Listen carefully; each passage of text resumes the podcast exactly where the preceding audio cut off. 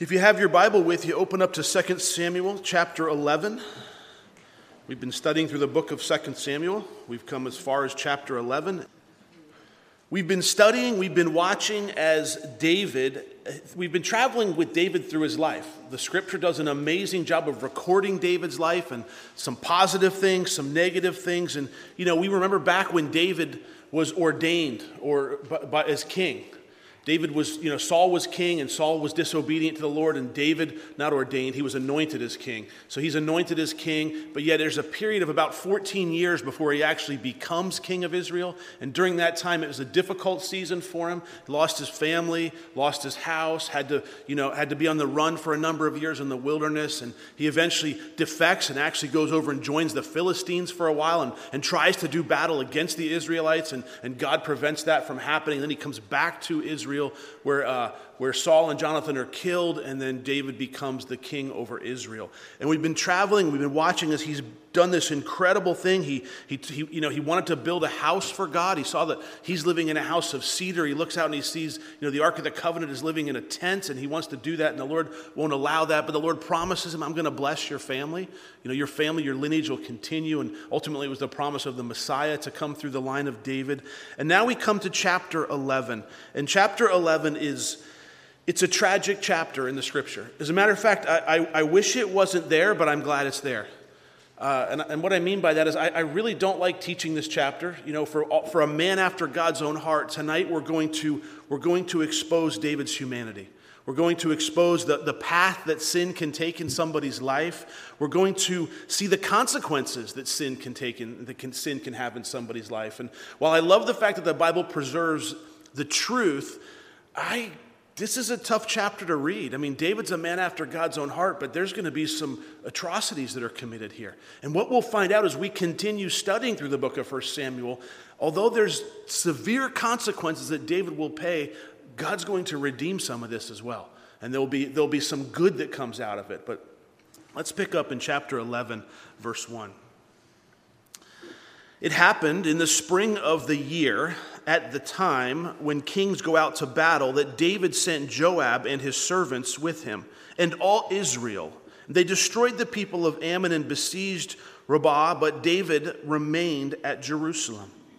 Then it happened one evening when David arose from his bed and walked on the roof of the king's house.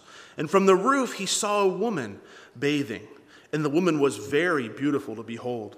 So David sent and he inquired about the woman, and someone said, Is this not Bathsheba, the daughter of Eliam, the wife of Uriah the Hittite? Then David sent messengers and took her, and she came to him, and he lay with her, for she was cleansed from her impurity, and she returned to her house. Did you catch what just happened? In just four quick verses, we see a man after God's own heart falls to the sin of adultery. He literally, we just we see it take place. Four just four short verses. We see what's taking place, but I want to spend a little time tracking the course that led to this fall because I think it's important. And while we can look at David and go, David, that's stupid.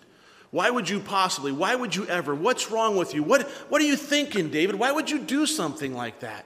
You know, here's what I know that we're all sinful people. And the track that we're going to see sin take in David's life is the same track that it will take in our life. You see, when we read this scripture, I want you to notice in chapter 11, verse 1, it happened in the spring of the year, at the time when kings go out to battle. Where was David? It says at the end of verse 1, but David remained at Jerusalem. Where, where was David? He stayed home. He sent his men out to battle. He sent his people out to battle. Matter of fact, he sent all Israel out to battle. You know what that means? That means all the men went, except for him. So he stays at home. He's, he's there minding the city. David should have been out in battle with his men. He's in a place that he shouldn't have been. Listen, sin will grab hold of you if you find yourself in a place that you shouldn't be. When it's time to go to battle, you need to go to battle. If you are right now in your life in a place that you shouldn't be, if you're in doing something you shouldn't be doing, must you you must take heed, take caution of the warning that David's going to lay out for us. You see, part of the reason that I'm glad this chapter is here is because there's a tremendous warning. But part of the reason I don't really like this chapter is because I see a hero in the faith fall in sin, in the sin of adultery. Now, I want to share something with you. David's sin, while we read it here in these first four chapters, it does, or these first four verses, it didn't start here. It didn't start here. You say, Rob, where did it start? There's no chapter point five. It had to be. No, no. David was a man who had a problem with lust. You say, Rob, how could you say such a thing? He had eight wives. He had eight wives. Seven, the, the, Bible speaks of eight wives, names eight of them. He may have had more. So David's a man who had a problem with lust. He's a man who had a problem. One woman wasn't enough for him, he wanted more. We see that, and, and here it, it clearly portrays itself. This type of thing, this lust, this, this thing that he's drawn to in regards to women, started a long time ago. It's a seed that was planted a long time ago, and it was left to grow. It wasn't rooted out, it wasn't pulled out, it was left to fester and it was left to grow. And what we see taking place in chapter 11 tonight is the fruit that this seed of lust is finally bearing and how, how, how, how bitter it actually is. You see, in chapter 11, verse 1, he should have been out to battle, but he's not. And then I want to take a close look at this. Look at chapter 2. Then it happened one, or I'm sorry, verse 2. Then it happened one evening that David arose from his bed and he walked on the roof of the king's house. One evening, it's later in the evening, and it says he arose from his bed, which means he was in bed and he couldn't sleep. Why couldn't he sleep? Because he was in a place where he shouldn't have been, right? He should have been out with his men. But he, because he's not where he's supposed to be, he's at home and he can't sleep. So he gets up, he's up on the rooftop, and he walked on the roof of the king's house. That word for walked, it means walking. It's, it means pacing, it means going back and forth. He's wandering back and forth, looking around from the rooftop. He's looking, he's looking, he's back and forth, back and forth, he's pacing. And from the roof, what does he see? He sees Bathsheba. We know she's, her name's Bathsheba. She's a woman bathing. She's a woman bathing. He's on his rooftop. He's looking out over the city. If I, you know, I can kind of picture this in my mind because I've been to the city of David. I've been to Israel. I know it is. it's on a point so all these houses would have been built on the side of a, on, on the side of a mountain, if you will. And he's sitting there looking out over the rooftop, and he sees her. He sees her bathing. He sees her bathing. Now, he had the, this seed of lust, this root of lust in his life. That was his propensity for sin. He has it. And then what takes place is the temptation comes, doesn't it? The temptation comes. He's not where he's supposed to be, which weakens him. So instead, when he now he gets up in the middle of the night, he's walking around and the temptation starts his way. You see, that the problem wasn't that he saw Bathsheba. The problem wasn't that he noticed Bathsheba. But the problem wasn't that he saw her. The problem was it says that he beheld her. He continued to look at her. He continued to gaze at her. He continued to stare at her. He walked on the roof of the king's house, and from the roof he saw a woman bathing, and the woman was very beautiful to behold. You know, it wasn't one of those things where, he, oh, I shouldn't be looking at that. And he turned away. I need to go back in the house. No, no, that wasn't the case at all. It was a, whoa, what's that over there? Oh, what's she doing? Oh, look, I think she's taking a bath. His lust went to temptation. His lust went to temptation, and now he's in a place that he shouldn't be. The temptation is right before his eyes. Now, I want to pause just for a moment and say, listen, David's dealing with sexual sin. That's his temptation. That's his downfall. That's the, the lust of, of, of, of women. That, that's what's grabbed hold of him, okay? But this same process, it's the same no matter what sin somebody's dealing with. Okay? It's the same thing. You'll fall, you know, you might look at this thing and go, well, doesn't affect me. That's not me. No, no. If you, I know because you have a you have flesh that there's a propensity for sin in your life, and the temptation will come the exact same way. If you find yourself in a place that you shouldn't be in, you're going to find yourself facing temptation, and then what you do with it next is going to depend on the outcome of it, just like it does for David. You see, David's wandering on the roof because he can't sleep. He can't sleep because I believe he's supposed to be out at battle. And as he walks around, he notices a woman, and it tells us that she's beautiful, and he beholds her. She's beautiful to behold. And then he does something. It, it progresses, it progresses further. It goes from lust to temptation. He should have cut it off right there. What does the Bible say about temptation? What does the Bible say about sexual temptation? It's very, very clear. 1 Corinthians 6:18 says, "Flee sexual immorality." What should he have done? He should have gone down the steps back to the room and, and not looked at that way anymore. And he should have told, because he's the king, he should have said, now so go tell her to put her curtains down. Go tell her to put something in her window so nobody can see her anymore. Go tell her to straighten it. That's not what he did. That's not what he did. And, and the guys can understand. They go, yeah, she, she was an attractive girl. She, he didn't know, she didn't know, she didn't know that he was watching, or did she? Don't you think you know where your window faces? Ladies, don't you know where your windows face? Don't you know what, what, what, where, what vantage point? And you know that if it's time, I need to close my windows if I'm going to get changed, otherwise somebody could see me. You, need to, you know, the scripture here is very clear. She's not without fault in this. She's not without fault. She, she's, you know, his response doesn't excuse anything, but there's some, some things with her too because she knows where her window faces. You don't think that you know that your window faces the king's house, the king's, the king's palace? Of course you would know something like that.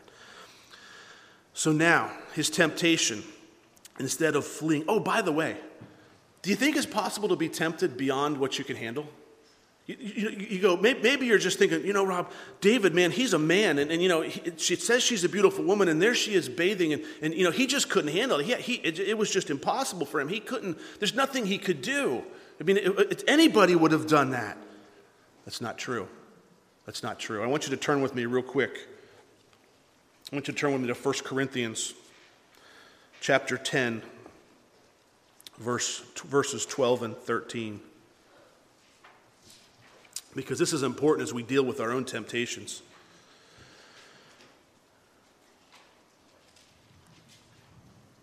Verse 12 says this Therefore, let him who thinks he stands take heed lest he fall. Look at verse 13. No temptation has overtaken you.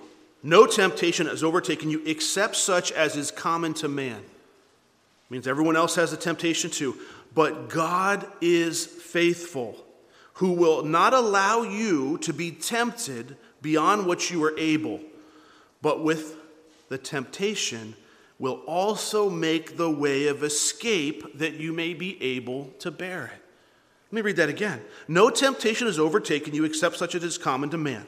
But God is faithful, who will not allow you to be tempted beyond what you are able, but with the temptation, he will also make a way of escape that you will be able to bear it.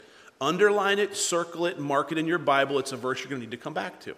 Did David have a choice here? You bet he did. You bet he did. How do we know that he had a choice? Because the Bible tells us that he had a choice.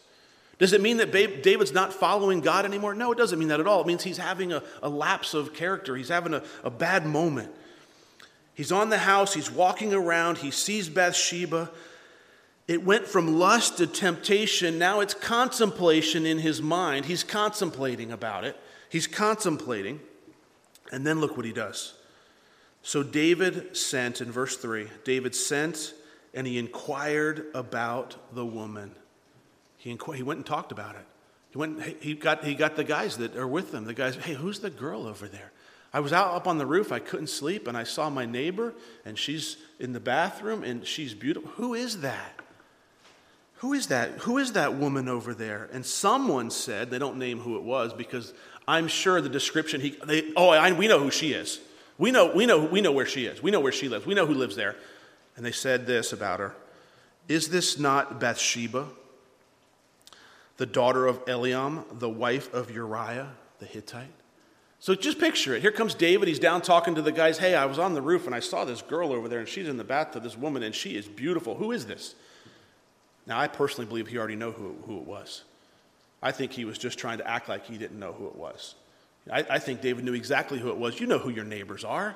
You know who's in, in, in the line of sight from your house. You know who they are. It's not like they just moved in last week. I mean, this is not, this is not new. I think he knew exactly who she was. And let me tell you why I think that. Because it says this it says, Is this not Bathsheba, the daughter of Eliam, the wife of Uriah the Hittite? Listen, those are people that are important to David. Well, who's Eliam and who's Uriah? Just turn a few pages to the right. Turn to 2 Samuel chapter 23.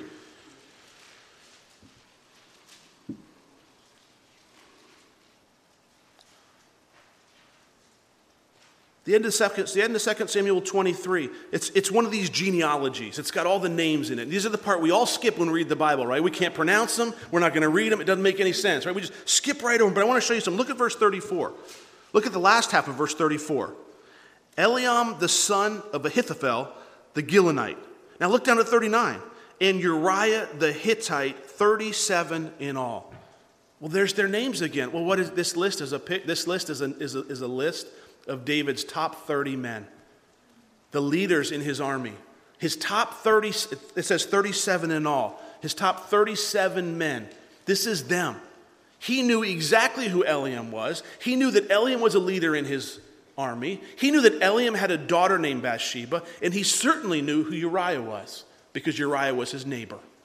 I don't believe for a minute that you get to move next to the king without knowing who the king is. So I think this root, I think this, this sin is a lot closer to home than it even appears. I think David, this is David's, this is David's friend. David's about 50 years old now. This is possibly a much younger woman, Bathsheba, at this point. This is not something that just happened by chance. This is something that's, I believe, this seed of lust has been brewing, it's been building, it's been growing inside of David for a long time. And now the opportunity presents itself because he's home alone.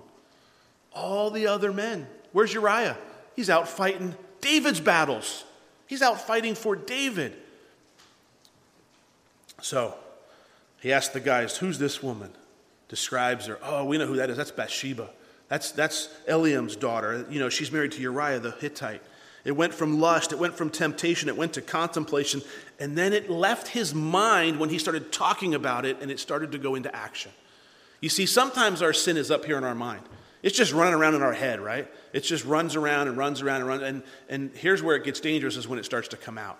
When you begin to verbalize it, when you begin to take action towards it, when you begin to do something about it. Now, it's dangerous up here, don't get me wrong. But when it comes out is when you're starting to act on it. You're start, it's no longer just a thought, it's no longer just a, a fantasy. It's something that I am now going to begin living. In David's case, it's sexual immorality. What is the sin that so easily ensnares you? In the case tonight, we see it, it's sexual. So he starts to talk about it. He asks his friends about it. And then he says, he took action. Then David sent messengers and took her, and she came to him, and he laid with her. Now, the, the language there, and Bible scholars would tell us, is, is perfectly clear that what's happening is he goes and he asks her, and she willingly comes. You know, some might be tended to, tend, you might have a tendency to think, oh, he's the king, she has to come. No, no. The language there in the original Greek indicates that she's willing to come. She's a willing participant in all this. So I want to just back up. We've seen this a little bit from David's perspective, and we've covered how he's, you know, this lust has grown into temptation, has talked about contemplation, this discussion, this action starts to take place, and now we see completion. He's done it. He's done the unthinkable. He went and got her, she agreed, and they laid together. They committed sexual immorality, they committed adultery. She's married. So is he. He's got seven wives already, at least that we know of. She's married, he's married, they commit adultery. Now, I want to pause and just talk about her for a minute. Did she have anything to do with this? Absolutely, she did. She knew exactly which way her window faced. She knew exactly what would be, what, who could see in that window when she's taking a bath. If, and I'm, I'm envisioning as a window. We don't know exactly what it was. The Bible says he was on the rooftop. They don't tell you where her position was. But she knew this was going to take place. Now, why is that important for us? It's not her fault. It's not his fault. They both had a part in it. They both had a part in it. And it's important that we realize that we can play a part in somebody else's sin if we're not careful. Did you know that? You can play a part in somebody else's sin if you're not careful. Maybe willingly, maybe unwillingly. Maybe it was her goal all along to try to get the king to see her and call her and invite her over. Maybe it wasn't her willing, maybe it wasn't her goal, but maybe it just happened and she go, Well, my husband's out of town, maybe I'll go with it. Nobody's gonna know he's the king. He's the king. Either way, it took both of them to do this. But I suspect that this has been on David's mind for a long time. And I suspect this is just the opportunity that's presented itself for it to, for it to play out. So, what takes place is they lay together, and we find that she's done with her impurity, and she, what happens afterwards? She goes home. She returns home. She goes back on, she, she heads back to the house. Now, look at verse 5. And the woman conceived, so she sent and told David and said, I am with child. That's the bombshell that comes off. David, David, send word to David. David, king, guess what? I'm pregnant. That's a problem. You know why it's a problem? Because my husband's not here. As a matter of fact, you're the only guy in town, probably. I, we don't know that. That's my speculation. I'm pregnant. The language there indicates she's telling him the problem so that he can do something about it. She's trying to cover it up like he's trying to cover it up. They're trying to cover up this affair. They're trying to cover up this adulterous affair that they had. And he's going to oblige. Look what he says in verse 6. Then David sent to Joab, saying, Send me Uriah. That's her husband, remember? Send me Uriah the Hittite. And Joab sent Uriah to David. When Uriah had come to him, David asked how Joab was doing and how, how the people are doing and how the war prospered. So David says, All right, listen, just send, send a word to Joab, send Uriah to me. So Uriah is called home from battle. And he comes in, and David says, Well, how are things going, Uriah? Can you face to face with the guy, just his wife? He's bearing his child now face to face with them. What's going on, Uriah? How, how, how's things going at war? And David says in verse 8, says to Uriah, Go on down to your house, wash your feet. So Uriah departed from the king's house, and a gift of food from the king followed him. But Uriah slept at the door of the king's house with all the servants of his Lord and did not go down to his house. Uriah, what are you doing? You're ruining my plan here. So David says, I got it all figured out. I know what I'm going to do. I'm going to call Uriah home from the battlefield. He's been away from his wife for a while. I'm sure he'll want to be intimate. I'll send some food down there. They'll be intimate. She'll turn up pregnant. He'll think it's his. She won't tell anybody, and the problem is solved. Why are they covering this up, by the way? What's the penalty for adultery in the Old Testament? Death for both of them, right?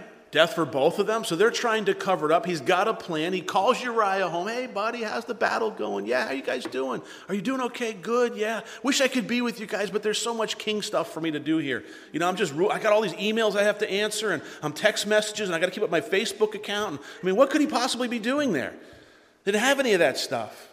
I, Uriah, I know. You just go on back down and here, take some food with you. Go hang out with your wife and, and, and go on and spend the night with her and, and, and, and have a good time, Uriah. And look what he does. Uriah slept at the door of the king's house. Uriah doesn't go down. He sleeps outside of the palace, the castle, the palace door. He sleeps outside with the other servants. And they tell David in verse 10, so it was told David, and they said, Uriah didn't go down to his house. So David says to Uriah, Didn't you come from a journey? Why'd you not go down to your house? Again, David's being manipulative. Haven't you been going away? Why didn't you go down, Uriah? And Uriah said to David, Look at verse, verse 11. The ark and Israel and Judah are dwelling in tents.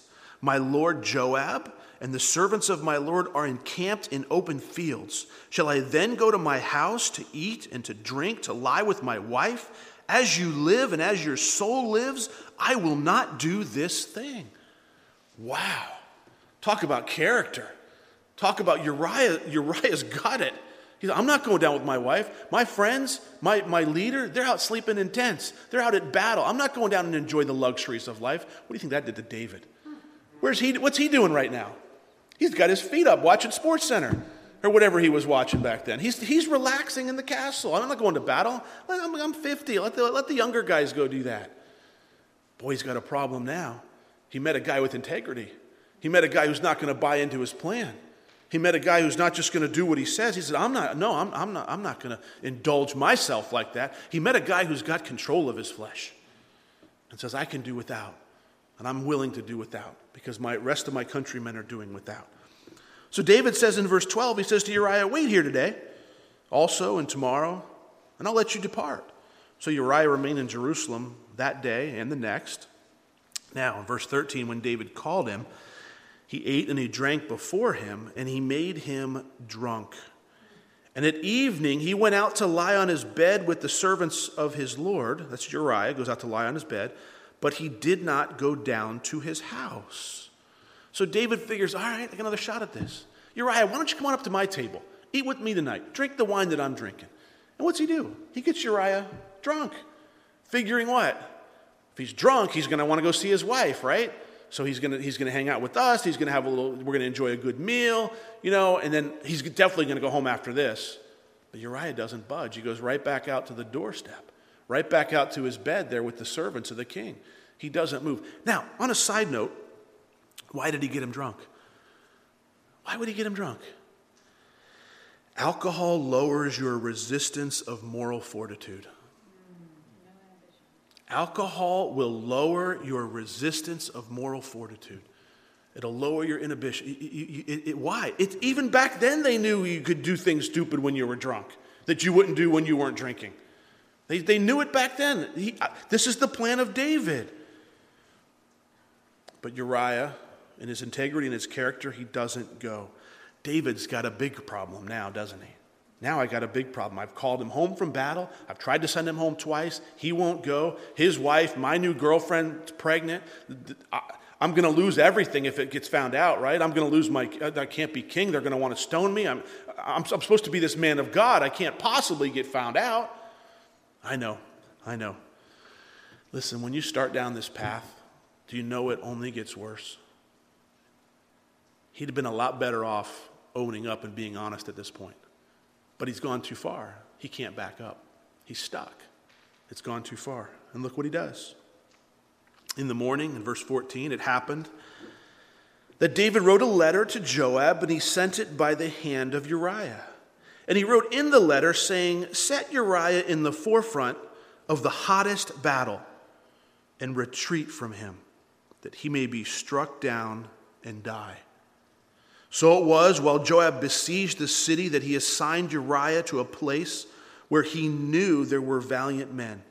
Then the men of the city came out and they fought with Joab, and some of the people of the servants of David fell, and Uriah the Hittite died also. Did you catch what happened? What did David do? Adultery led to murder. No, he didn't. He might not have uh, swung the sword, but he certainly gave the order to have him murdered, didn't he? He certainly gave the order. Listen, he says to Joab, notice he sends a letter. With who? With Uriah.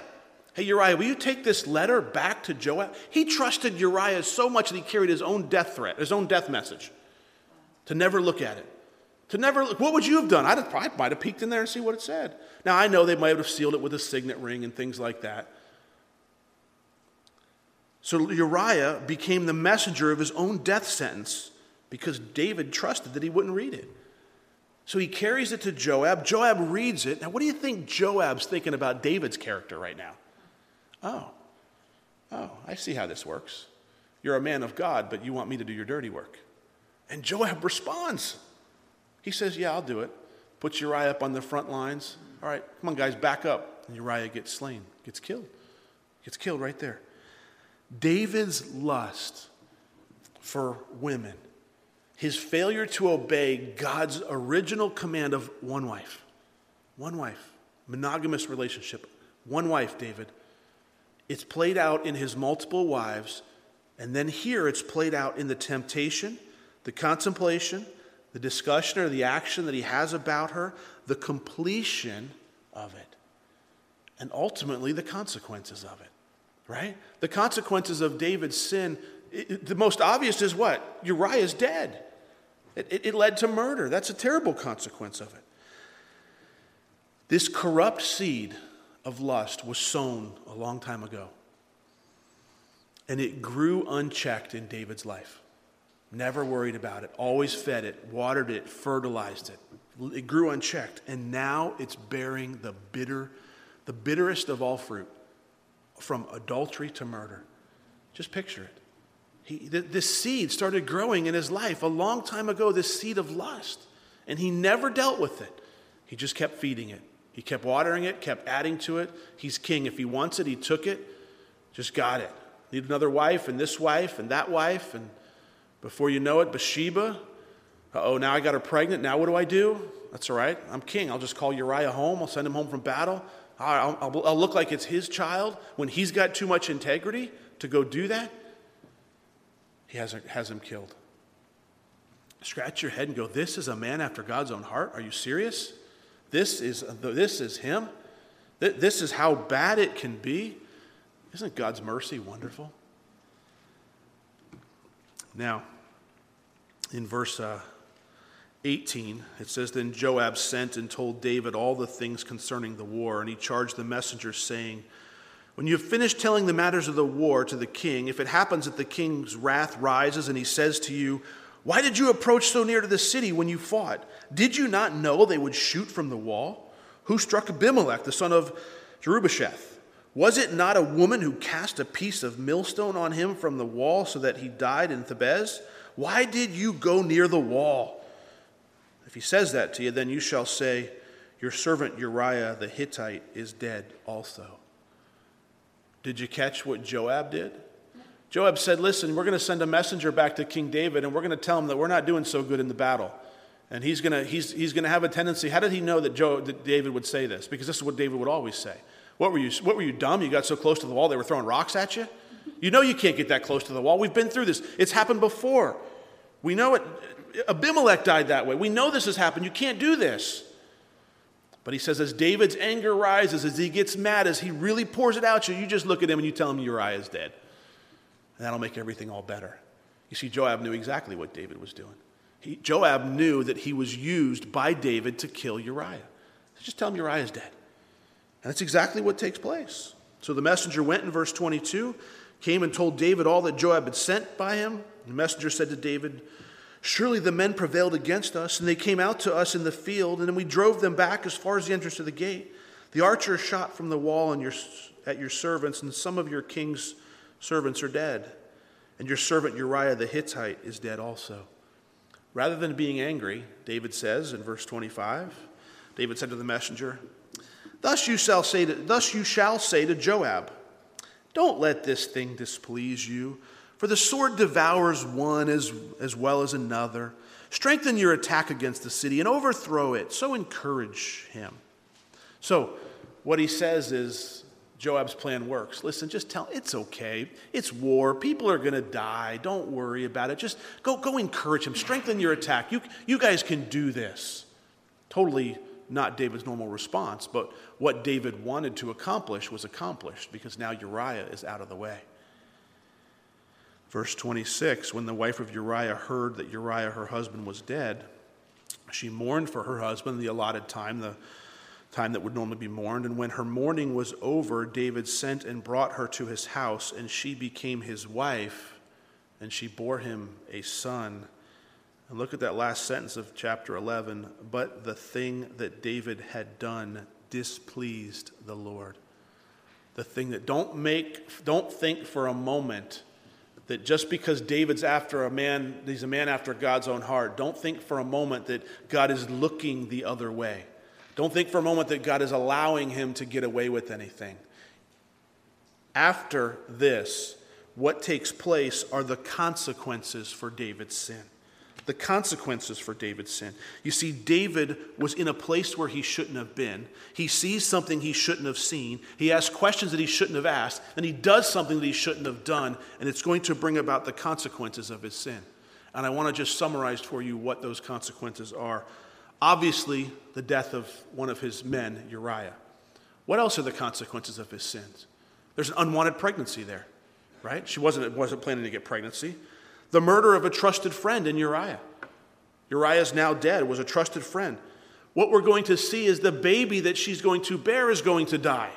You're going to have a dead baby. You're going to have David's daughter raped by David's son. You're going to have one son murder another son. You're going to have a civil war in Israel led by one of his sons. You're going to have a son who, who imitates David's lack of, of self control leading his life. That's Solomon when he gets 700 wives.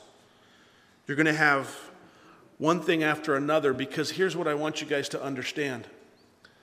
If this thing of lust in your life, if it's left unchecked, it will bear bitter fruit. And let me share you, or let me tell you a secret it will never be satisfied. You can never satisfy lust in your life. Every, every time you get that very thing that you want, you're going to want something else.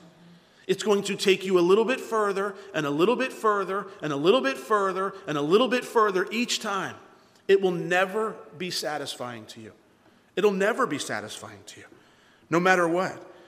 The corrupt seeds that are sown in your life, if they're not, if they go unchecked, they will bear this type of bitter fruit. We get to see this play out in the long haul. We get to see it from the beginning with his multiple wives. Obviously, there's a problem there. And it travels all the way through his life and leads him to be an adulterer, adulterer, a murderer, and ultimately it's displeasing to God. It's displeasing to God. God doesn't, God doesn't like this. The thing that David has done displeased the Lord, and it is going to cause so much hardship in his family.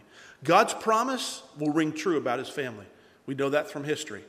But the hardship that David is going to bear because of this is going to be unbelievable. It will continue that way. So here's what I want to challenge you with tonight. We see this in David's life. We see this as lust as sexual immorality.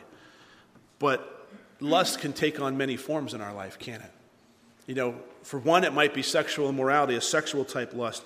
For one, you could be lusting after, for another, it could be a, a, relational type lust. You're lusting after a relationship. For another, it could be a lusting after food. For another, it could be a lusting after money or lusting after power. You know, lust can take on a number of forms in our life. So if you're sitting there tonight and you go, Well, I don't have a sexual problem, you know, I, I, I mean, that's too bad for David. I can't believe it. I would challenge you to say, Where is, where is, it, where is your shortcoming? Where's the thing that draws you? What, what is the thing that you do that displeases the Lord? Take a look at that seed in your life and see what is it, what is it growing? How far has it gone? How much has it been watered? How much has it been fertilized? And it's time to pull that weed. Because if you let it go, it's going to produce some of these horrible things just like we did in David, just like it did in David's life. I don't know about you, but I don't want those things. But I also understand that I'm human and I need the grace of God. And we will also see that no matter the fact that oh, as, as terrible and as horrendous and as violent and as vicious as this is in David's life, God's not done using him yet. God's not done with him yet. He's still one of the greatest men of faith of all time. And he, he remains that. He's the greatest king that Israel has ever had, besides when until they've realized that Jesus Christ was the Messiah. He remains that. It's an amazing thing. Notice where lust begins. I think it begins in your mind. It begins in your mind. It begins in those thoughts that you're thinking. It's those, those, those thoughts that you don't want somebody else to know. You, don't, you, don't, you wouldn't dare share them with anybody. You see, the problem began, again, long ago, and I want you guys to understand that. It began with the lust in his mind. It began that the lust that was, it'd be satisfied if I got another wife and another wife and another wife. It'd be satisfied if I had another husband or I had a different wife or if I, you know, if I had somebody that loved me and that cared. Then it would be satisfied if I could only get married or if I could only have kids or if I could only lose weight or if I could only get stronger. No matter, there's always going to be something. And I can promise you, when you get there, I could get a better job, I could make a little bit more money, then I'd be out of the hole. No, you wouldn't because you'd buy more stuff that you can't afford to pay for. Manage the money that you have before you worry about getting more money. You see, because it, it, it, it destroys you. It, it'll, it'll, it'll, it'll never let go of you until you pull it out. It's going to keep dragging you in and dragging you in, and, and what you think is satisfies you. If, if you maybe you'll just get a promotion at work, just make a little more money, and then I'll be okay. No, you won't. You'll get the promotion. You know what you want? Another promotion. You'll go buy a new car. You'll go buy something else that you, you, you'll, you'll, you'll spend it. You'll, you'll need it. Understand, that's the ways of the world. If you follow the flesh, you will reap of the flesh. As followers of Jesus Christ, we should be sowing to the Spirit, not to the flesh. When I sow to the Spirit, when you sow to the Spirit, we are pursuing the things of God, not the things of man, not the things of the flesh.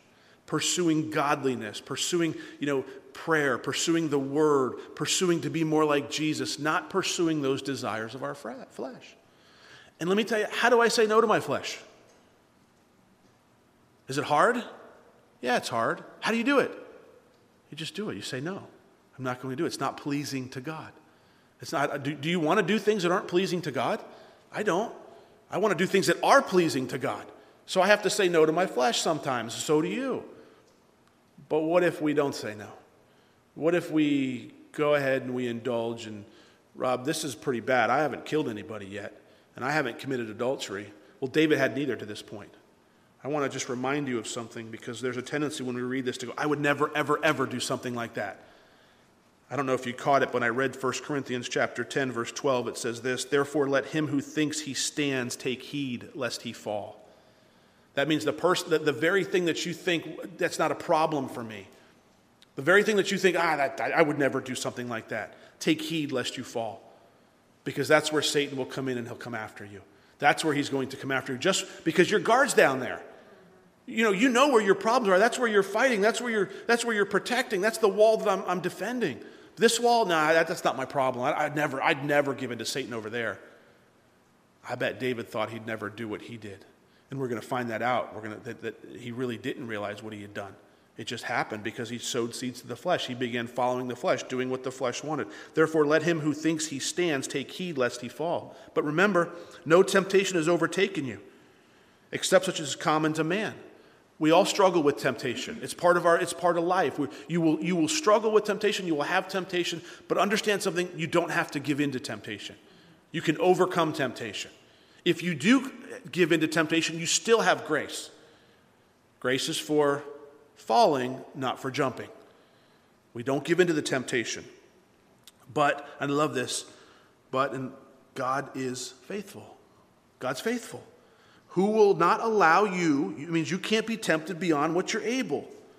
But with temptation, he will always make a way of escape so that you might be able to bear it. No matter what temptation you're in, there's always a way out.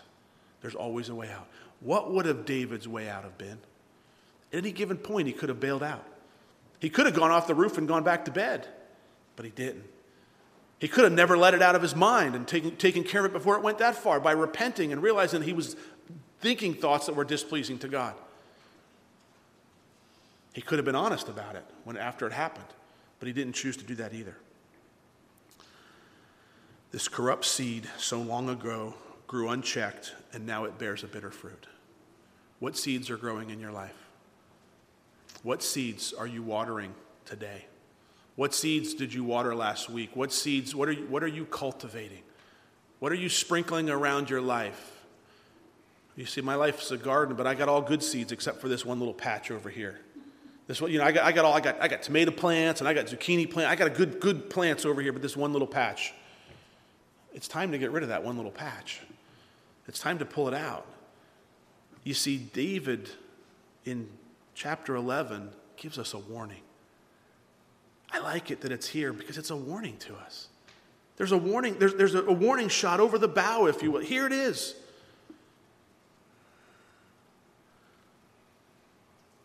I hope we heed it.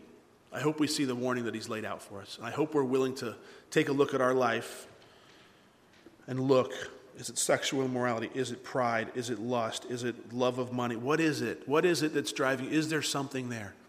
Take a look at it. Before we close, as always, we're going to just take just a few minutes in prayer. And I want you to go before the Lord. We see David's humanity here, and I want you to expose yours as well. Because the truth is, we all fall short.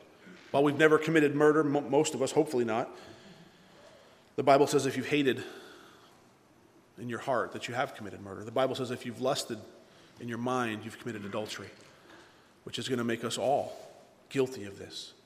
It just hasn't gone as far as David's went. The question is will we cut it off now or will we let it continue to grow? So let's go before the Lord. Let Him take a look at your heart. Father, we just come before you for a few minutes. And Lord, I just ask that we open up our heart. We take a minute of quiet time in prayer. And we ask you, Lord, is there something growing in my life that I've been watering, that I've been cultivating, that I've been not allowing you to remove? Father, we're aware of the danger, we're aware of the consequences if we don't take care of that. Instead, may we remove it tonight. May we not leave it to grow and to bear bitter fruit, but may we take it out and we replace it with something godly. Go before the Lord now.